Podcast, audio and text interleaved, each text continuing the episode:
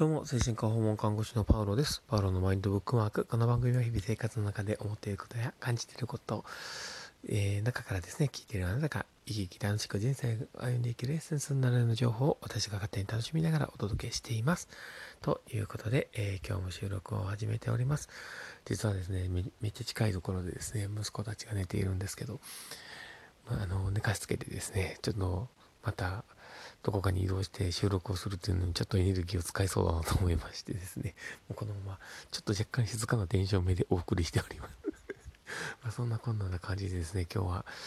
ね、あの、収録をしているんですけど、昨日がね、本当に大変で、あの、僕はね、もう仕事で新たですけど、もうね、息子たちがですね、本当に超大変なことになってまして、あの、でもなんか次男がね、こう、なぜかね、この時期メダカ取りに、メダカとかをね、そう取りたいと言って、こう、ドブ川を、ドブ川をね、さらいに行ったりとかしていてですね、見事にはまってしまうというね。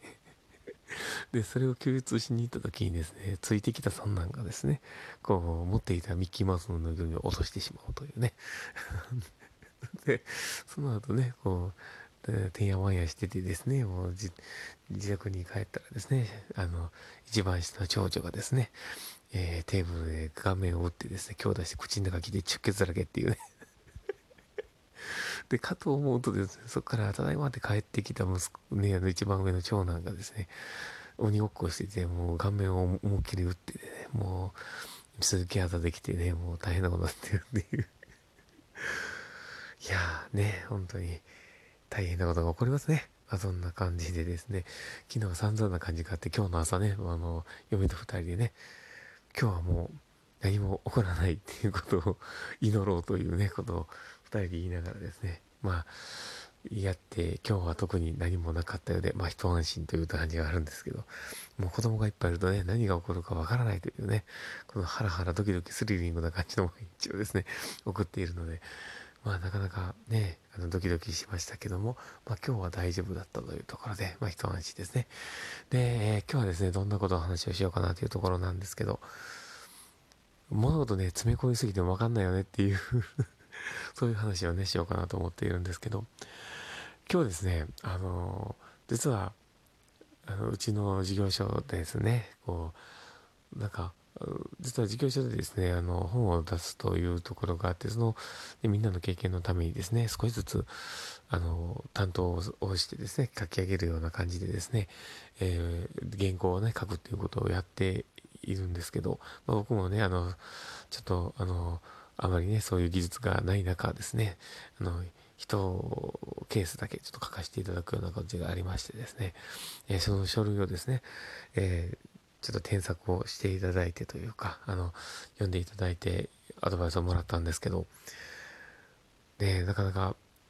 僕が書いてたところがですね、その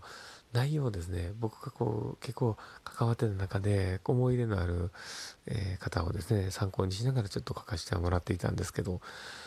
なぜね、どこまで伝えていいのかっていうのがわからなくてですね、もう、すごいいろいろ詰め込みすぎてですね、詰め込みながら、その中で、えー、ちょっと、どの辺、どの程度までね、こう、活用していいのかわかんないもんだから、もうすごいことになってしまってですね、それをそのままある程度の字数に収めて、ね、あの字数が決まってるもんね、その字数に収めて提出をしたところはあったんですけど、いやーなんか、もうね、戦律っていう言葉というか、で、周りが聞けばね、そう思われるかもしれないですけど、ね、あの、これ何が言いたいのかも全然わからないみたいな感じでね、まあ、確かにそうだなと思って。まあ、あの、こんね、いろいろ話をしてて、あのね、アドバイスしていただいててね、あの、よくね、このね、すごくまとまりのない、こう自分のね、こう書いた原稿の中から、これだけのものを会話をしながら提出してくれるなと思うぐらいね、すごくうまく、こうまとめていただいて、もともとやっぱね、この文字のセンスというか、この言葉のチョイスのセンスとかっていうのがね、なかなか自分がね、ボキャブラリーがないんだなっていうのが分かって、もともとは分かっていたんですけど、まあ、さらにね、こう、ああ、そういうことなんだなと思ったんですけどね。で、まあ、一つ大事なポイントをね、教えてもらったのが、やっぱり、その、トータルを通じて何を伝えたいかっていうのを一本筋を通るような形でですね、やっぱ書いていくっていうのはすごく大事で、で、僕もそのつもりでは書こうとしていたんですけどやっぱり